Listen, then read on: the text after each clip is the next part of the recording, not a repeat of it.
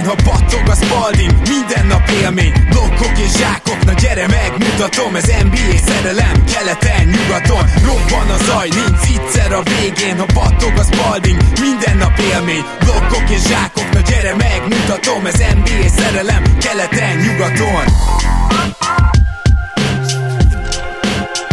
Éjjó! Szép jó napot kívánunk mindenkinek, ez itt a Rep City keleten-nyugaton podcast a mikrofonok mögött Zukály Zoltán és Rédai Gábor. Szia Zoli! Szia Gábor, sziasztok, örülök, hogy itt lehetek. Mindenek előtt természetesen sorsolással kezdünk ma, hiszen kettő sorsolásunk is van a Patreonjaink között, amit megígértünk, és az első az nem más, mint az újabb két Jordan könyv, és akkor most már el is indul majd a szétosztás, mert bevallom őszinte meg akartam várni, még, még úgy nagyjából ki tudjuk sorsolni. Van, akihez már eljutott a Jordan könyv, akihez még nem, a győztesek közül az egy-két napon vagy, vagy pár napon belül mindenképpen megkapja. Szóval 33 lesz majd a varázs számunk, ugye múltkor 34 volt, abból a két győztes most levettem, és azóta egy jelentkezünk még lett, úgyhogy így 33 ember között sorsoljuk ki a Jordan könyvet, illetve kettő darabot, és akkor Zoli kérlek, hogy a Random Generator-be számolj vissza. Hát Scottie Pippen száma és egyes. Nem, hirtelen nem teszem meg ki volt egyes, pedig biztos, hogy voltak ragyogó játékosok. Na, nincs csalás, nincs ámítás, egyes a minimum szám, 33 a maximum, és generate gombra kattintok, 3, 2, 1, boom, tízes, Diego Maradona, messzáma. Na kérem, akkor megyünk a tízestől, egy másodperc türelmet, 1, 2, 3, 4, 7, 8, 9, 10. RX Gábor, e, ennél többet most nem tudunk, de RX Gábor felhasználó névnek szeretnénk akkor gratulálni. Megnyerte a Michael Jordan könyvet, és Gábor kérlek, hogy vedd fel a kapcsolatot velünk. És akkor jöhet a második. Gábor. Jó, és a második ugyanez, gyakorlatilag, vagy a 1 és 32 között most már akkor nem? Nem, nem, nem hát maximum, ha még egyszer kijön a tízes, akkor sorsolunk egy újat. Kettőt kap és eladhatja meg. Na, generate gomb, 3, 2, 1, nincs csalás, nincs említás. Boom, 9-es szám. Uh-huh. 9-es szám, ő pedig nem más, mint Börcsök Patrik, wow!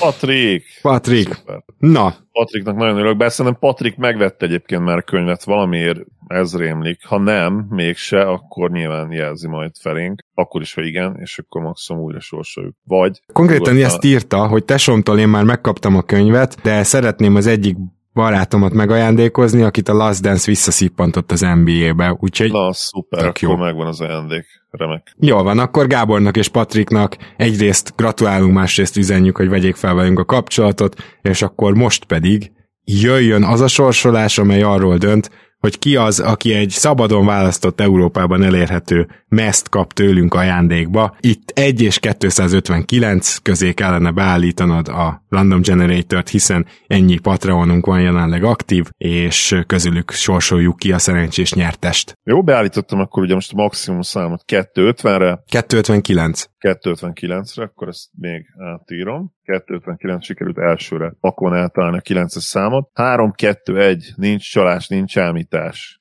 Boom! 149. Na, az könnyű lesz megtalálni, mert az akkor a harmadik oldal utolsó előttie mert hogy 50-esével van egy oldalon, így, így, így listázza nekünk a Patreon, és Vécsi László, a győztesünk. Gratulálunk, Laci! Hogyha jól látom, akkor 2019. április 7-e óta vagy a patronunk, úgyhogy eh, nem, nem ma kezdődött ez a történet. Csak annyit tudok mondani, hogy nagyon szépen köszönjük, hogy támogatsz minket, és a másik, amit tudok mondani, az pedig az, hogy gratulálok, vedd fel kérlek velünk a kapcsolatot, és kitaláljuk, hogy milyen NBA ezt kerítünk neked. Én nagyon örülök a László sikerének, ő, ő, ő ugye kiemelt patronk, és elég régóta, ahogy mondtad, Gábor támogat minket, úgyhogy nagyon szépen köszönjük. László, vedd fel velünk a kapcsolatot. Ha véletlenül nem hallgatnád meg ezt az adást, vagy, vagy később hallgatnád meg, akkor természetesen mi is keresünk majd téged, és köszönjük még egyszer. Na, és akkor az NBA ezt is kisorsolt javasoltuk így márciusra. Lehet, hogy még kitalálunk ebbe a hónapba is valami sorsolást azért, de, de remélem, hogy ez a kettő,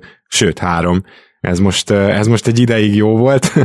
A mai adásunk témája egyébként is Patreonos, hiszen küldtetek nekünk neveket, olyan játékosokat, akik se nem első, se nem másodévesek, de cserében nem is olsztárok, hogy kicsit felhívjátok rájuk a figyelmét, nem csak gondolom, hogy, hogy Zolinak és nekem, hanem talán az összes hallgatónak is. Érdemes velük foglalkozni, megnézni, hogy most milyen játékosok, és őszintén szólva azért nem mindenhol sikerült betartani ezt a történetet, mert van itt másodéves is, és van itt all is, úgyhogy lehet, hogy, lehet, hogy azt mondom, hogy velük kezd, kezdjünk. Ha már, ha már megszegjük a szabályokat, akkor, akkor azon legyünk túl először, és Nick Vucevic, aki az egyik kivétel, hiszen ő ugye most lett kétszeres all Nick Vucevicről, hogyha most el kéne mondanod, hogy milyen típusú játékos, akkor azért jelentősen mást mondanál, mint az NBA-be jövetelekor, de nem annyira, hogy is mondjam, csak meglepő vagy lehetetlen az az ív, amit az ő karrierfejlődése bemutatott szerintem. Azért szeretek Vukról beszélni, mert európai játékosok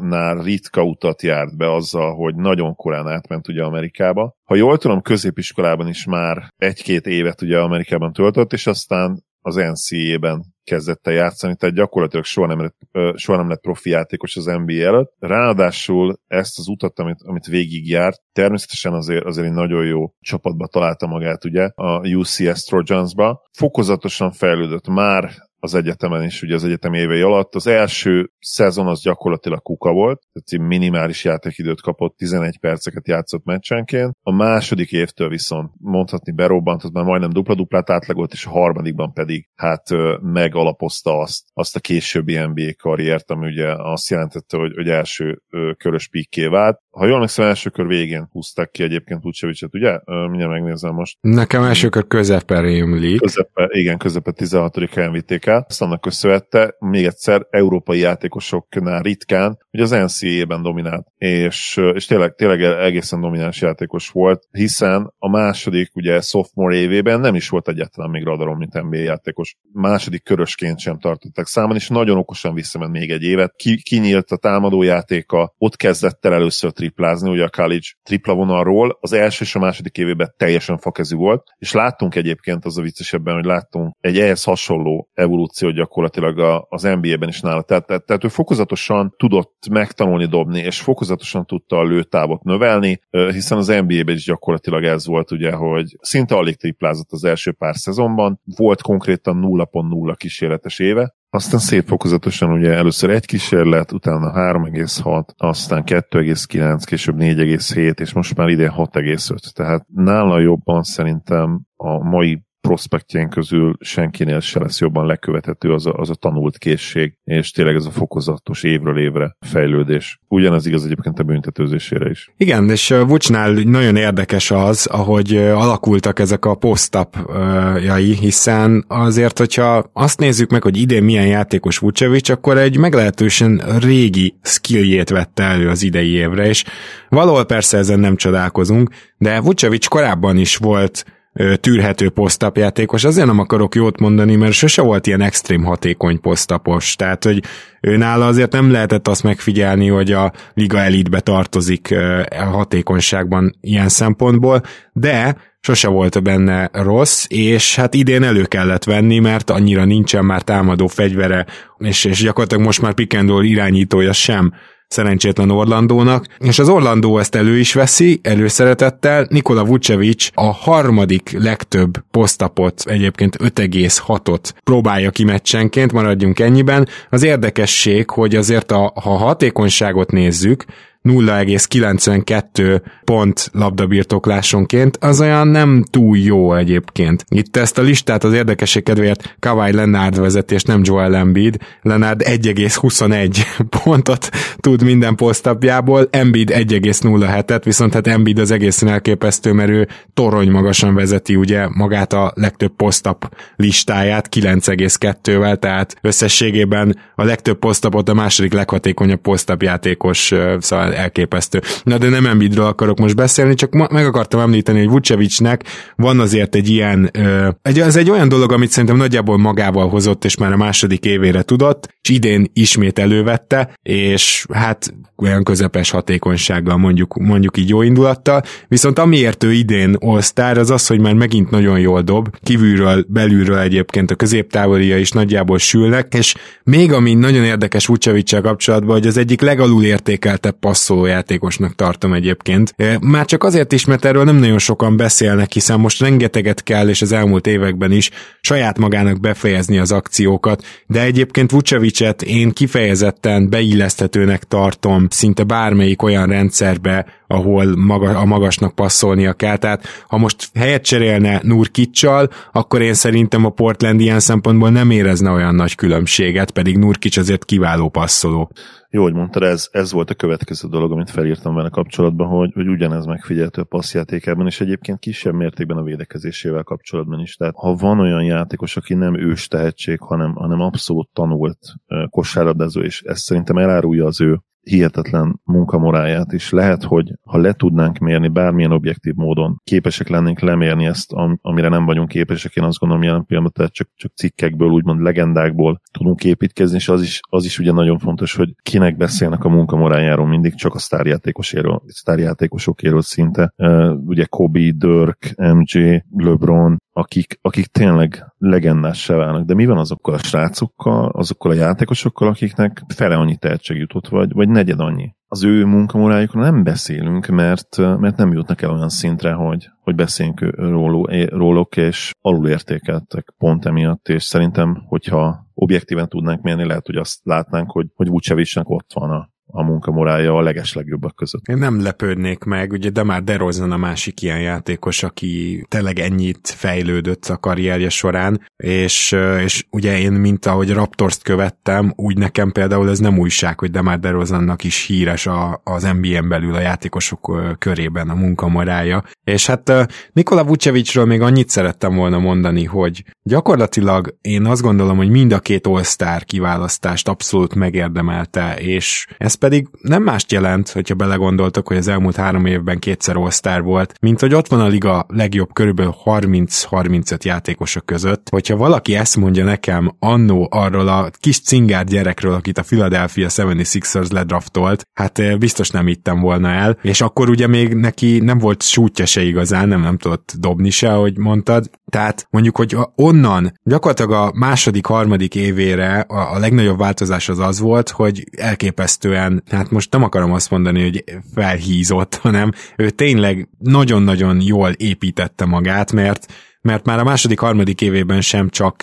zsírtömeg volt az a, az a plusz, hanem, hanem egy izmos, nagy darab center lett, aki ettől nem lassult le igazán, és ez megmutatkozott azon is, hogy milyen jó pattanózó volt gyakorlatilag a második évétől fogva egész karrierjében, és szerintem az egyik legnagyobb értéke a mai napig a pattanózása, de mint kétszeres all mint mondjuk top 35-ös játékost, és ráadásul nem max szerződéssel, sőt csökkenő szerződéssel lévő játékost, de egyik legjobb szerződésnek tartom most az NBA-ben. A, abszolút. És szerintem alul, alul is értékeled Gábor, mert ő biztos, hogy jobb, mint top 35. Szerintem top 20 és top 25 között van valahol, tehát egy, szerintem egyértelműen top 25-ös játékos, én, én azt gondolom. És hát nélkül nélküle ez a Magic, ez körülbelül liga utolsó lenne, ezt is gyorsan tegyük hozzá az idei. Biztos vagyok benne, hogy simán liga utolsók lennének nélkül, igen. No, hát akkor Nikola Vucevicről váltsunk a másik kivételünkre, Lugens Dortra, aki meg másodéves, ugye? De hát az ő története szintén elképesztően különleges. És ha mondtad Vucsról, Gábor, hogyha gyorsan közben szóltok, hogy ott van a liga, legjobb szerződések között, akkor bizony Lugens Dortról is ugyanezt el kell mondani. Ott lenne valószínűleg a top 10-be ő is. Mm. Lugens Dort szerződésénél mondjuk az tényleg külön érdekesség, hogy egyáltalán hogy kötötte ezt a, az orla, hm, hogy hogy kötötte ezt az Oklahoma, mert ugye Lugens Dortot a drafton, képzeljétek el, tehát ő, őt ugye nem draftolták le, de őt a drafton volt olyan board, ahol a 30. helyre várták, tehát még az első körbe. És a legtöbb draft board az mondjuk ilyen late first-től ilyen közepes második körig várta őt, és ő így nem kelt el, ami nyilván egy extra nagy csalódás lehetett számára, mert ráadásul nagyon jó véleménnyel is voltak róla azok, akik megfigyelték őt. Rögtön az első mondat szinte minden jellemzésénél az volt, hogy ez kész az NBA-re ez a gyerek. És az mondjuk megmutatja persze, hogy, hogy ezt komolyan vették a csapatok, hogy bár talán a fakeze miatt nem merték őt ledraftolni, de abba a pillanatban, hogy a draft véget ért, 30 percen belül megvolt a two szerződés a, a Oklahomával, és ugye ett, ettől függetlenül is érdekes az, hogy hogy a francba került ő be az Oklahoma rotációjába, meg hogy lett túvé játékosból szerződéssel rendelkező játékos. Nos, óriási sérülés hullám kellett hozzá, tehát Diallo azt hiszem, hogy megsérült vagy egy hónapra, és még Terence Ferguson is valamilyen személyes okokra hivatkozva két hétig távol volt, és ekkor hívták föl a géligás csapatból Dortot. És azt látták rajta ugye, hogy így baromi jó védő, tényleg a, a, a gélibában is nyilván megmutatkozik, de nem tudjuk azt, hogy, hogy ez hogy fog kinézni mondjuk NBA játékosok ellen, és már rögtön az első három meccsén áradoztak róla az ellenfelek konkrétan. Donovan Mitchell, és, és olyan, olyan játékosokon kellett védekeznie egyből gyakorlatilag, akik ellen nagyon-nagyon sokan bajban vannak, akár legyen kettes, akár legyen hármas poszt. Lugens Dort rögtön az első meccsein bebizonyította, hogy az NBA-be tartozik, szóval egy kicsit ilyen, ilyen tündérmese az egész történet. Na, és onnantól már nem volt megállás, mert Lugens Dort gyakorlatilag beküzdötte magát ezzel a kezdőbe, és az Oklahoma City-nek a tavalyi szezonjának a második felében már folyamatosan kezdett, tehát hiába jött vissza Terence Ferguson, majd később Diallo, Dort volt a kezdőkettes, aki tavaly még egyáltalán nem tudott dobni, és ez olyan szintre ment, hogy bár még így is pluszos volt összességében, de ugye azért a Houston elleni szériát szerintem sose fogja se ő semmi elfelejteni. Ennyire szerintem még nem, még Tony ellen se adták fel annó, tehát ennyire nem volt olyan játékos, akit feladnak. Gyakorlatilag azt játszotta a Houston, hogy, hogy egyáltalán nem fogta, amikor hozzákerült a labda, hogy, hogy dobjon, és tényleg megnézhette a szelet, meg megkávézhatott, amit akart, akkor sem mentek ki rá, hanem megálltak belül a Houston Rockets játékosai, és várták, hogy dobjon. És ez egy egészen elképesztő különlegesség volt vele kapcsolatban, hogy még így is pluszos játékos tud lenni, pedig hát nem dobta be az üres triplákat se nagyon. Bizony nem, ugye egy mérkőzés leszámítva, ha jól emlékszem. Ja, akkor hatot dobott, ahol, igen. A, akkor, akkor nagyon sokat dobott, igen, azt hiszem az utolsó mérkőzés volt, ugye? A, Hú, a vagy az utolsó előtti, igen, igen, igen. Valamiért úgy emlékszem, és a, mint hogyha még dobhatott volna, és talán a legvégén a, a hatodik mérkőzésnek valahogy ez rémlik, hogy majdnem hős is lett. De már akkor megmutatta egyébként, hogy, hogy azért lehet benne ennél több, és, és ugye ebből idén elég sokat is látunk, tehát azért idén most már egyértelműen jobban dobja, és, és még mindig nem igazán védik, azt hozzáteszem. Tehát most a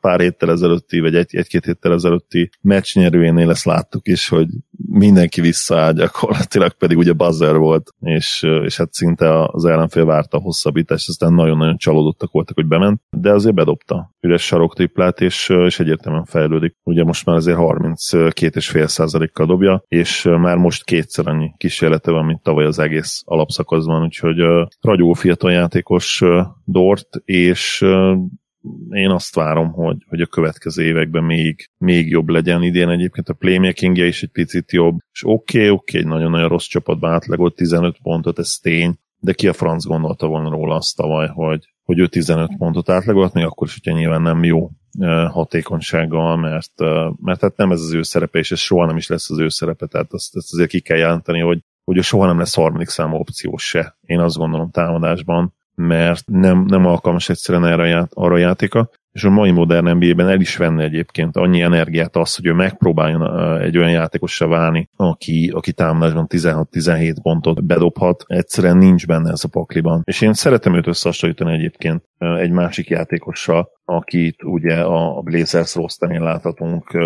ragyogóan játszani egyébként, és ez a játékos pedig nem más, mint Gary Trent Jr. Szerintem hasonló játékosok, nyilván Gary Trent sokkal nagyobb tehetségnek van kikiáltva összességében, és nyilván ugye ez a drafton is látszott, de, de azt gondolom, hogy, hogy védekezésben Dort legjobbja jobb lesz Gary Trent Jr. viszont nyilván Gary Trent Jr. támadásban azért sokkal-sokkal jobb, és, és ő akár elit shooter is lehet, illetve hát idén gyakorlatilag elit shooterként játszik. Igen, én nekem inkább a már emlegetett Tony ellen jut róla eszembe, nem gondolom azt, hogy Tony ellen szintén nem fog tudni dobni a karrierje során, tehát nála azért hát jobb keze már, már most nem igaz. Igen, igen, ez kb. már most nem igaz. Olyan jól, mint, mint most Dort. Viszont a védekezéséről nagyon is ez jut eszembe. Az nagyon érdekes nála, hogy nem tudom, tudta, de hogy először focizott, de hát nem amerikai focizott, hanem ugye soccer, és kapus volt, tehát, hogy, így annyira illik hozzá, nem is tudom elmondani, mert ugye Montreali születésű, és akkor ő, ő így kezdte, hogy ő elkezdett kapusként játszani, és akkor mellette játszott ő kosárlabdát, így streetballozgatott, streetballozgatott, de aztán egy idő után kiderült, hogy fizikailag ugye gyakorlatilag mindenkinél tehetségesebb, aki a környezetében van, és akkor így egészen messzire jutott az Arizona State-re, oda járt egyetemre, tehát Montrealból egészen Arizona State-ig, és ugye innen jött az a történet, amit mondtam, hogy, hogy nem kelt el a drafton, annak ellenére mindenki várta, csak, csak meg akartam említeni ezt a kapusságot, mert hogyha belegondoltok, akkor most is gyakorlatilag ne, ne, nehéz mellett elpasszolni a labdát, hogy nem tudom, biztos, biztos valamit ebből átvett. És hogy az idei Dortra is reagáljak, amit mondtál, Lugens Dortnak az lesz szerintem a következő lépés, hogy ha annyira meg tudja tanulni leütni a labdát, hogy mondjuk egy kizárást megverjen, mert hogyha szépen így halad a, a három pontosával, akkor előbb-utóbb azért meg ki fognak rá vánszorogni, tehát nem fogják így 8 méterről nézni azt, meg a pálya túloldaláról nézni azt, hogy ő eldobja a triplát, úgyhogy őnála így úgymond a fokozatokat jól előre lehet látni, először legyen egy olyan triplád, amit már nem adhatnak fel teljesen, playoffba így is felfogják, ne legyen kérdés, és utána pedig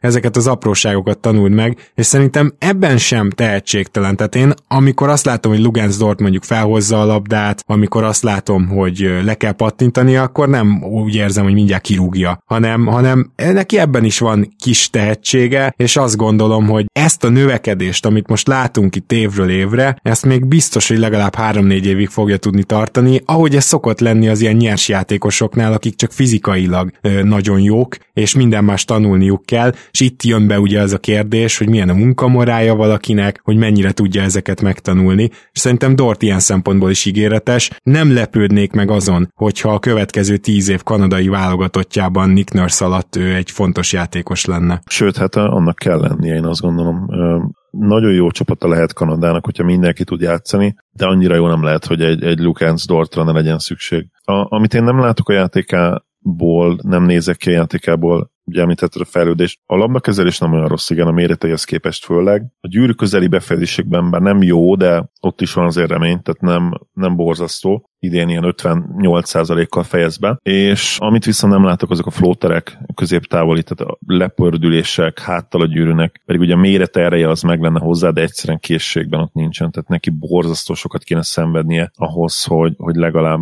közepessé váljon ezekben a dolgokban. Sokkal jobban jár, hogyha azt az időt a triplájára fordítja, a testére fordítja, és, és a labdakezelésére fordítja. Beszéljünk akkor Horton Tuckerről, ő lesz a következő, akit előkapunk, mégpedig azért is, mert valahol egy kicsit hasonló profilú játékosról beszélünk, hogyha belegondolsz. Ugye egy magasak, szintén nagyon erős, talán nem olyan jó védő, de egyébként jó védő, de nem olyan jó védő, mint Dort, és ezzel aztán tényleg senkit nem szidunk le, hogyha ezt mondjuk. Illetve Horton Tuckernél is azt figyelhető meg, hogy ugye küzdi be magát folyamatosan egy teljesen outsider pozícióból a Lakersnek a rotációjába, és hát annyira, hogy ez gyakorlatilag meg is történt idénre, 13 és percet átlagol, benne van a rotációban, még olyan is volt az első 5-6 hmm, meccsen, hogy Wesley Matthews konkrétan miatta nem került pályára. Úgyhogy Horton Tuckerre is ilyen szempontból is érdemes figyelni, mert az övé is egy kicsit ilyen tündérmese. A, ha már említetted itt Dortnál azt, hogy hogy fejez be a gyűrű közelében, Horton Tuckernek az egyik legjobb tulajdonsága annak ellenére, hogy nyilván nem kell hanyattesni az ő, ő dobáskészségétől, az az, hogy gyakorlatilag vagy triplát dob, vagy zicsert. Tehát a csávó ugye sokkal jobb labdakezelő egyébként Dortnál, a betöréseivel tud így nagyon sok energiát vinni a Lakers támadásába, de ha nem betör és nem jut el a gyűrűig, ahol egyébként majdnem 60%-kal fejez be, akkor meg triplát dob. És érdekes, hogy sok NBA játékos van azért, aki nem, akinek nem lesz ennyire szélsőségesen hatékony a, a játéka, ő pedig gyakorlatilag innen kezd, ami, ami tök érdekes, tehát elmondhatjuk, hogy Horton Tucker valahol egy rohadtul modern játékos. Abszolút egyetértek veled, és gyakorlatilag Horton Tucker már középiskolás évei után egy ilyen, hát nem, is, nem akarom a legenda szót használni, mert azért az erős, de, de egy ismert játékos volt. Középiskolába, gyakorlatilag minden scout azt várta tőle, hogy domináns NBA játékos legyen, illetve bocsánat, domináns egyetemi játékos legyen, hogy az Iowa State-re került végül, és sokan azt gondolták, hogy neki maradnia kellett volna még egy évet. Az az igazság, hogy az egyetemi szezonja ugye az Iowa State-en, ami nem egy elit csapat, de, de egy nagyon jó csapat, nem úgy sikerült ez a szezon, ahogy, ahogy azt várták ugye a szakértők. Nem is volt egyébként neki egyszerű a, a sztoria. Pontosan nem tudom, mi volt a háttérben, de,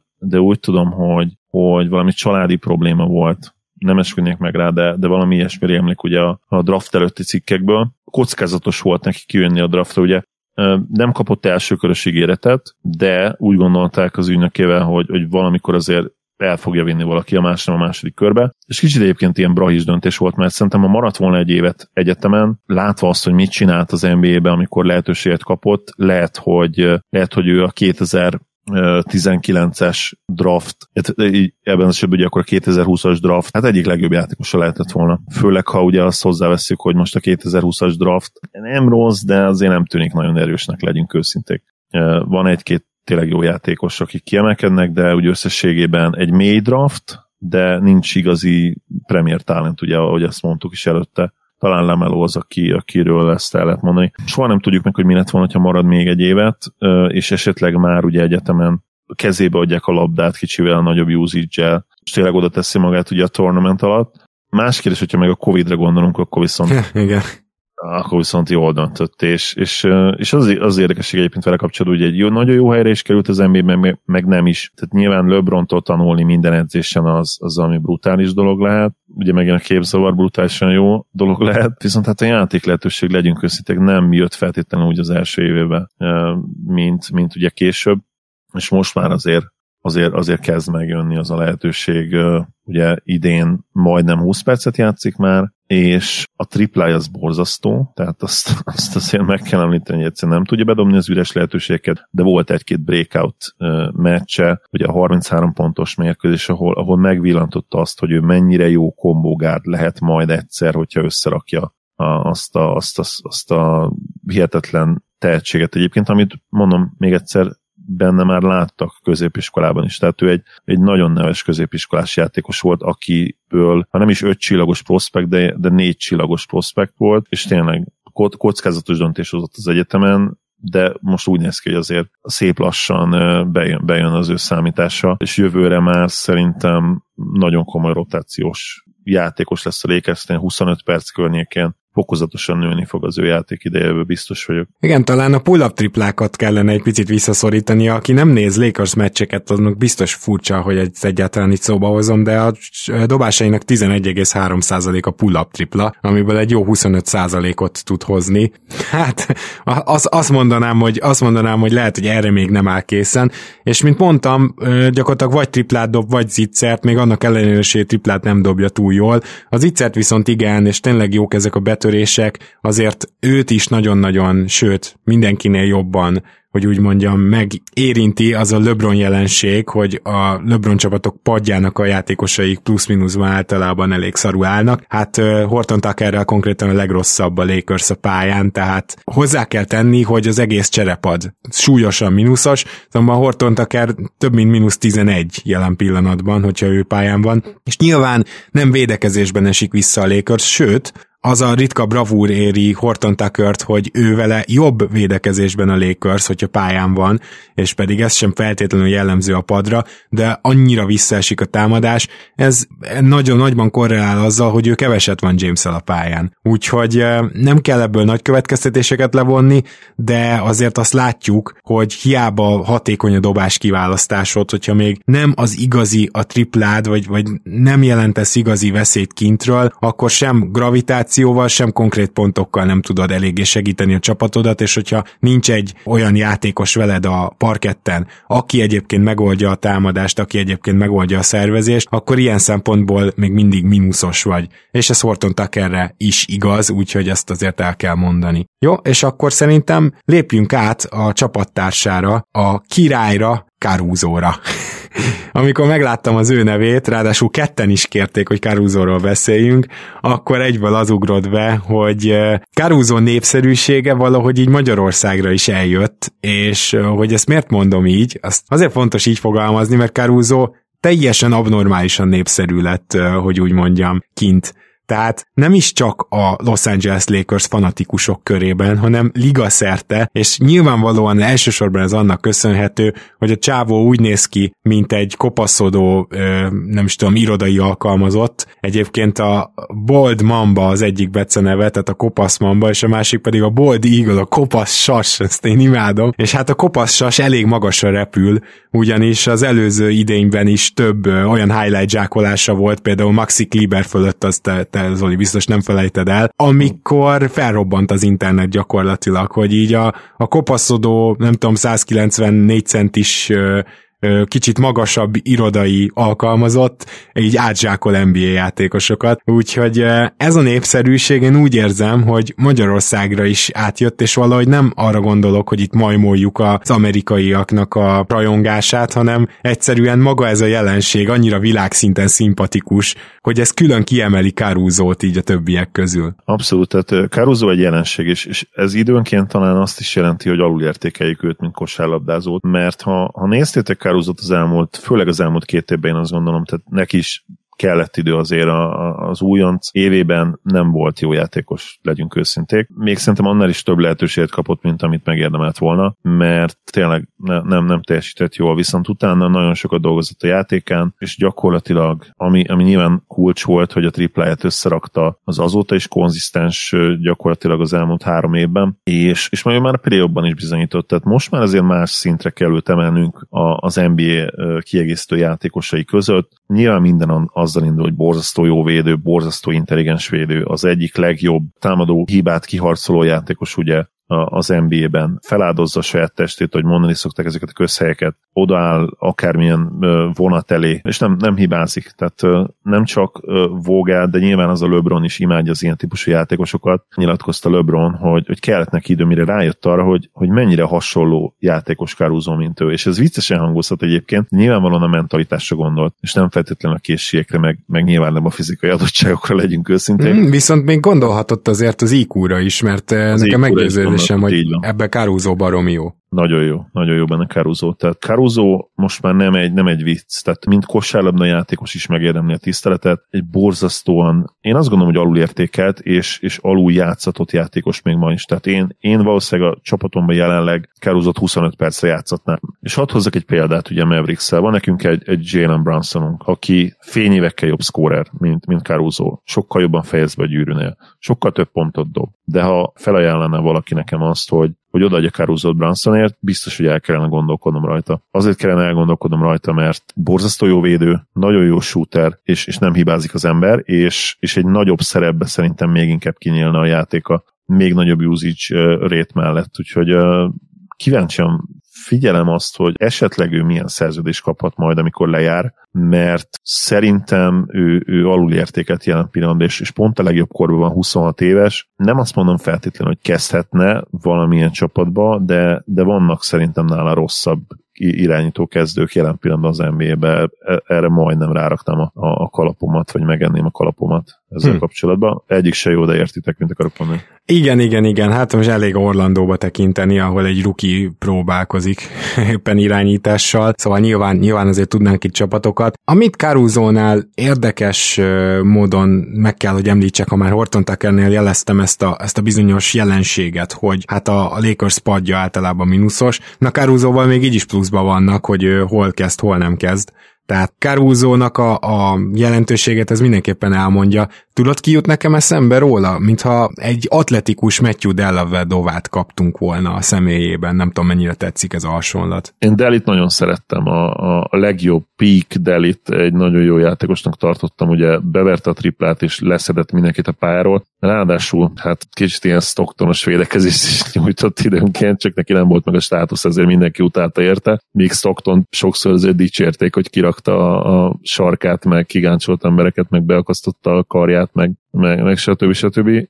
Delit utálták érte. Nem rossz egyébként az összehasonlítás, mert nyilván irányító roleplayer mind a kettő, hasonló szerintem méretben is hasonlóak lehetnek, súlyra is hasonlóak lehetnek, a védekezés is timmel, ugye az elit védekezés, talán, talán Della Vedova jobb, jobb volt abban, hogy hogy a nagy meccseken, tehát neki azért volt egy-két olyan playoffja, ami, ami brutálisan jól sikerült. Még szerintem talán nincs ott Caruso, de az meg tény, hogy, hogy Caruso-nak szerintem hosszabb és jobb karrierje lesz, mert ugye Deli gyakorlatilag eltűnt egy, egy pár év után, és már akkor, amikor még egyébként az életkora nem feltétlenül erre utalt volna. Ugye Caruso-nál is nyilván a tripla az egyik ilyen kardinális kérdés. Most 2,4 kísérletből egyébként 40%-kal triplázik, és én azt gondolom, hogy ez már tökéletes a Lakersnek is, számára is. Tehát talán Horton Tuckerrel szemben ez az egyik nagy előnye, mert Horton Tuckernél is jobb védő, de nála azért szerintem nem olyan sokkal. Inkább azt mondanám, hogy Caruso támadásban tényleg azt a kie- sztár mellé való kiegészítő ö, skillsetet hozza,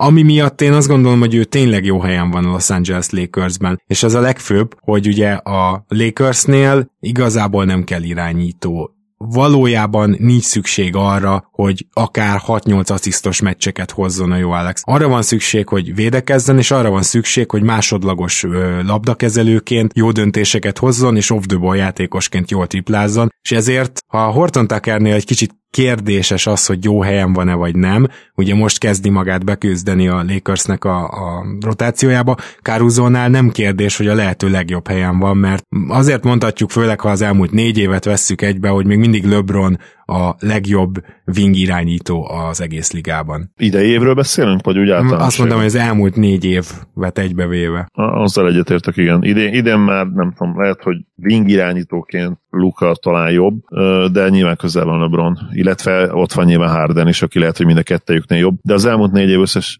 négy évet nézve összesen persze nem kérdés LeBron legjobb. Jó, én szerintem menjünk tovább, mert caruso nagyjából ennyit akartam, de hogyha van neked még bármi róla? Nincs, és itt most az előzőre visszatérve nem azt mondom, hogy, hogy, hogy idén már Luka jobb játékos, még Le, mint LeBron, még nem, hanem mondjuk, ha csak és kizárólag ugye az irányítókészségre, irányítókészségről beszélünk, illetve a wing irányításról erre gondoltam, ugye de természetesen Caruso-val kapcsolatban nincsen semmi, szerintem átbeszéltük. Jó, akkor viszont menjünk át Terry Rozier-re, aki, hát én azt gondolom, hogy ebben a szezonban mutatja meg először számunkra azt, amit a Celtics drukkerek annó beleláttak. És nem is tudom melyik podcastben, valamelyikben, amit az elmúlt napokban hallgattam, felsorolták, hogy, hogy milyen furcsa hogy visszagondolni, hogy annó volt egy olyan Celtics csapat, amiben benne volt ugye Kyrie Irving, Al Horford, Terry Rozier, a mostani két üdvöskénk ugye, Tatum és Brown, valamint Gordon Hayward. És hát nyilván nem nem volt ilyen jó Tatum és Brown akkor,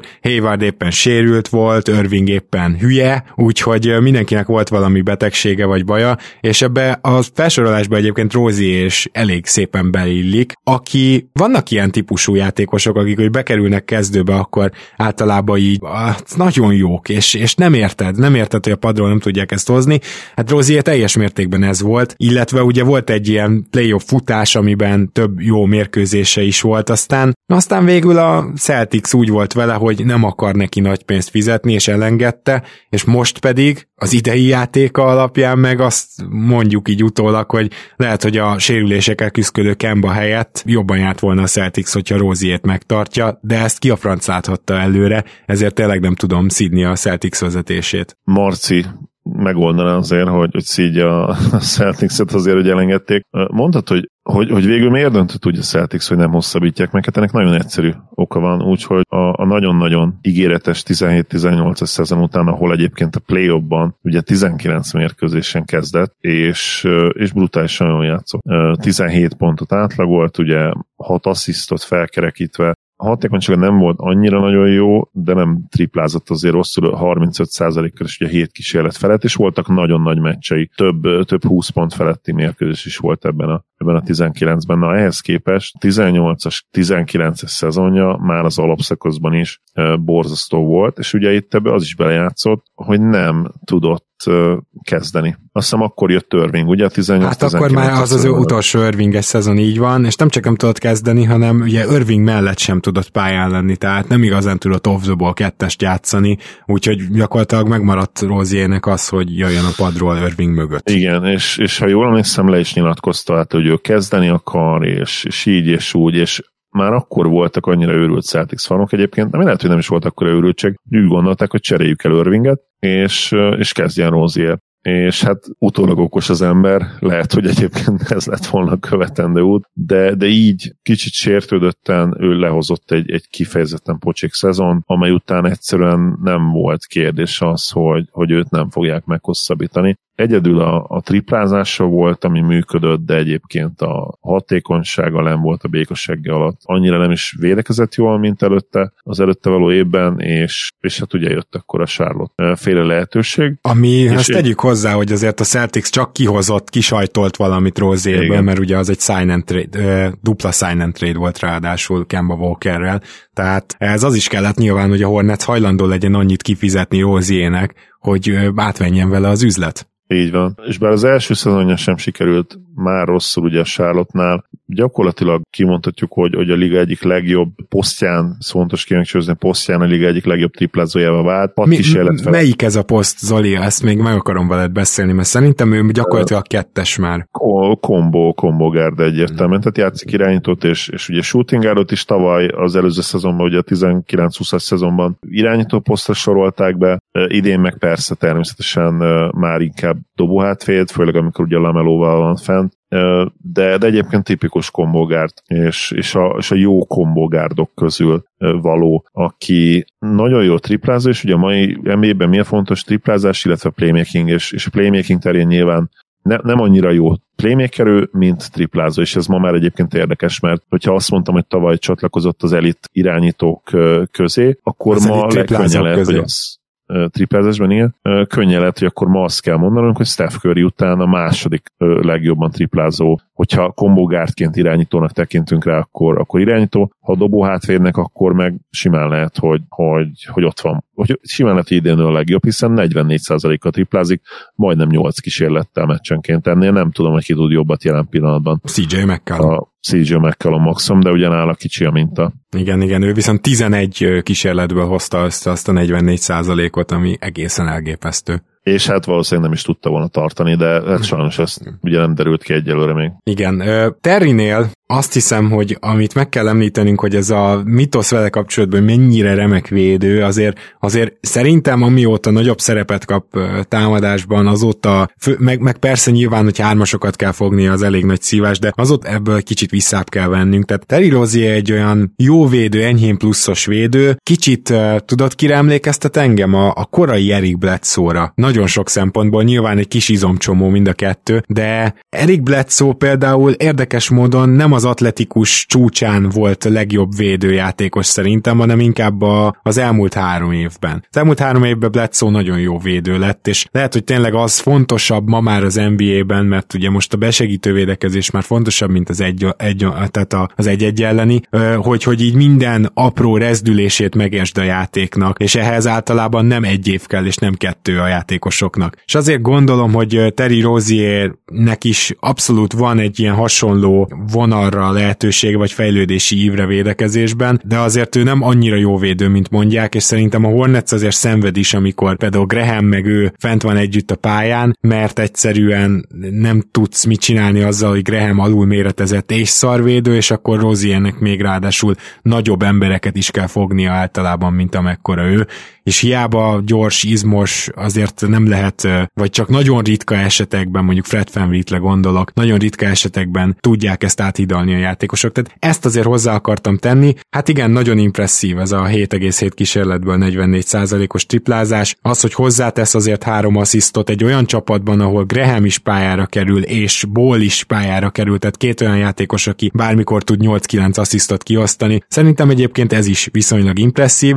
És most egy úgy egy 20 pontos játékos, például hasonlítsuk össze Colin Sextonnal, aki ugye mondjuk több mint, bőven több mint 20 pontos játékos, de hogyha kicserélnéd a két embert, akkor szerintem a Cleveland jelen pillanatban jobb lenne Rozier, mint Colin Sextonnal. Mit gondolsz erről? Nekem óvatosan kell ugye Colin Sextonnal kapcsolatban fogalmaznom, mert hát mondjuk ki kicsit, kicsit hater, hater vagyok. Nehéz elfogadnom azt, hogy ott van a liga egyik leg, ott van a liga legjobb szkórerei között a posztján, de hát kénytelen vagyok elfogadni, ugye a statisztikák azért makacsuk eléggé, viszont abban egyetértek igen, hogy azért Rozier jelen pillanatban összességében értékesebb játékos. Azt nem tudom, hogy jobb lenne egyébként a Cavs vele, mert ugye alapban nem annyira jó a Cavs most már, hogyha az elmúlt heteket nézzük, és ez mondjuk azt mondhatja számomra, hogy hogy lehet, hogy igen. A, a kezdeti jó teljesítmény után ugye azért azért most már a Clevelandbe eléggé, eléggé durván kezdtek visszaesni. Net ratingjük konkrétan a legrosszabb ugye egész keleten, szóval lehet, hogy ez nem annyira nagy kockázat ezt így benyögni, hogy, hogy Terry Rozierre jobbak lennének, mint Colin sexton Ja, amit még szerettem volna Roziervel kapcsolatban mondani, az az, hogy hát én azt mondanám, hogy például ő gyűrű közeli befejezőként azért nagyon-nagyon rosszul indította az NBA karrierjét, és aztán érdekes módon pont a 18-19-es szezonban, amikor ugye sokkal kevesebb lehetőséget kapott, akkor jött neki ebben az áttörés, és például ezt az úgymond pozitívumot meg tudta tartani a játékában. Aztán az első elit triplás éve az megint egy tavaly volt, és idénre nem csak megtartotta, hanem gyakorlatilag még jobb lett benne. Tehát azért van egy ilyen jelenség Roziernél, hogy ha valamiben egyszer így jön egy áttörés, akkor az általában nála nem fluk, hanem gyakorlatilag az van, hogy amit ő egyszer megtanul, akkor azt utána így jól tudja alkalmazni, és én arra vagyok kíváncsi, és talán így az utolsó kérdés vele kapcsolatban, illetve az adással kapcsolatban is, mert most már látjuk azt, hogy ez két részes lesz az, az adás. Szóval, hogy szerinted Roziernek amúgy mi lehet a, a plafonja? Mi, mi az, amit még hozzáadhat a játékához? Lehetséges-e, hogy ennél is jobb játékos lesz? Lehetséges-e, hogy ez az egyik legjobb szerződés lesz az NBA-ben, pedig az egyik legrosszabbnak gondoltuk az elején? Azért ez meglepne. Ugye most 26 éves, nem tudom, hogy innen vezetem még felfelé az út. Most is már azért egy nagyon jó kiegészítő ember, szerintem egy bajnok csapatnak a negyedik, ötödik legjobb játékosa lehetne. Ennél nem hiszem, hogy ő feljebb fog lépni, tehát azért bajnok csapatok harmadik legjobb játékosai az, az már más szint szokott lenni általában. Talán, talán, de ha, ha ez bekövetkezik, akkor ez a következő egy-két szezonba fog, és valahol akkor a píket ilyen 22-23 pont környékén látom, négy lepattanó, négy assziszt, és, és egy nagyon jó második számú opció egy sztár mögött, aki lehet, hogy lemelóból lesz. Ugye jelen pillanatban a Charlotte ugye ott van a, a playoff helyeken, és nagyon gyanús azért szerintem, hogy be fognak jutni, bár eléggé szoros ott a mezőny mögöttük, hogyha play-in helyért játszanak, akkor nyilván ez nem biztos, hogy egyszerű lesz, de hogyha megint bejutnának ugye play ba akkor, akkor Rozier talán megmutatott már azt, hogy mennyire vezet fel, még az ő útja felfelé. Én, én a magam részéről azért nem hiszem, hogy ennél sokkal jobb lehet már. Ugye ez most is ilyen borderline all statokat hoz. Szerintem ő ez a játékos, és, és egyébként ez egy nagyon jó játékos. Tehát ha a Mavericksbe játszana, én, én összeraknám, összetenném a két kezem tényleg, tehát nagyon-nagyon jó fit lenne hozzánk most jelen pillanatban. És hát azért nyilván Roziernél ott van megint csak a, a gettóból kitörő fekajátékosnak a, az egyértelmű útvonala,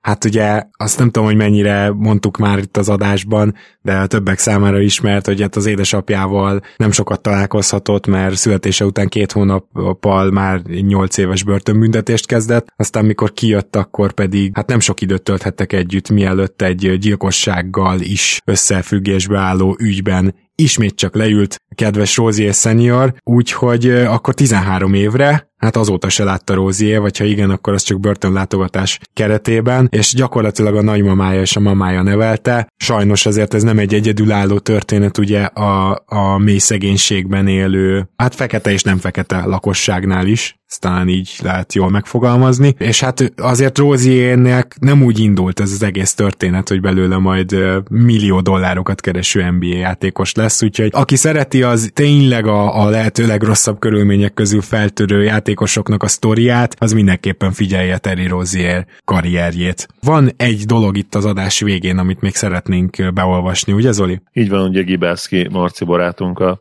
a Dodo Podcast egyik házigazdája, illetve ugye a Extra Pass podcast most átmenetileg szünetelő, de remélhetőleg hamarosan visszatérő podcast szintén házigazdája megkért minket rá, hogy, hogy olvassuk be, ugye a Dodo Podcast immáron ötödik alkalommal meghirdette a GM játékát, ahol a résztvevők ugye ezeknek a GM-eknek a bőrébe bújva kell, hogy feladatokat teljesítsenek, cserékigazolások, ki jön, ki megy az adott csapatból. Három fordulós lesz ez a játék. Az első körben a Pelicans kell majd a, a tank, vagy a playoff felé, tehát mindkét oldalról meg lehet fogni, elindítani, hogy, hogy kimozgassuk őket ugye a jelenlegi kicsit, hát ilyen posványból, középszerűs, középszerűségből, amerre most haladnak, bár most kicsit ugye fejebb kapcsoltak, de hát azért még messze vannak attól, hogy kitörjenek innen. És a fődíj egy, egy dedikált Kobi könyv lesz, úgyhogy tényleg ajánljuk nektek, hogy keressétek fel ugye a Dodo Podcastnek a, a Facebook oldalát, valószínűleg már be is lájkoltátok őket, de a linket is megosztjuk majd veletek, illetve ez fontos info, hogy a játékos,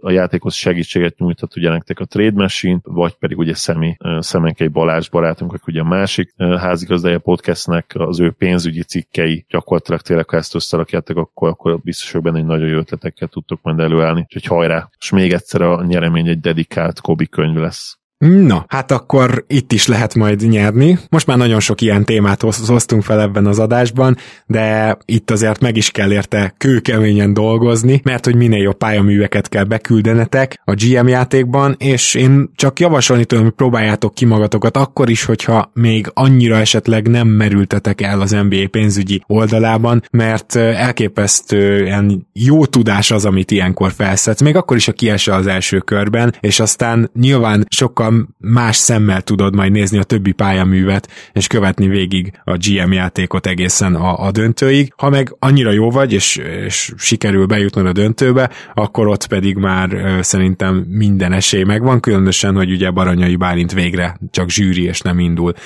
Úgyhogy hajrá mindenkinek, és Zoli, köszönöm szépen, hogy ma itt voltál, ezt vagy jövő pénteken, vagy két hét múlva folytatjuk ezt az adást, van még azt hiszem nyolc játékosunk hátra. Így van, folytatjuk majd. Örülök örülök, hogy itt lettem. Szia Gábor, sziasztok! Kedves hallgatók, köszönjük szépen, hogy támogattok minket, akár egy fagyi árával is Patreonon, köszönjük szépen, hogy követtek minket, ugye számos helyen lehetséges ez, nem fogom felsorolni, mert mindet tudjátok, és jövünk jövő hét elején is, ha minden igaz, akkor a maradék hat csapattal, akit még Overreactionben nem néztünk meg, és aztán természetesen folytatjuk majd ezt a sorozatot is, és tényleg köszi az ajánlásokat, köszi ezeket a játékosokat, hogy kicsit így mélyebben belenézhettünk abba, hogy hogy milyen a játékuk, hogy alakult a karrierjük, és hamarosan jelentkezünk, tehát addig is minden jót nektek. Sziasztok!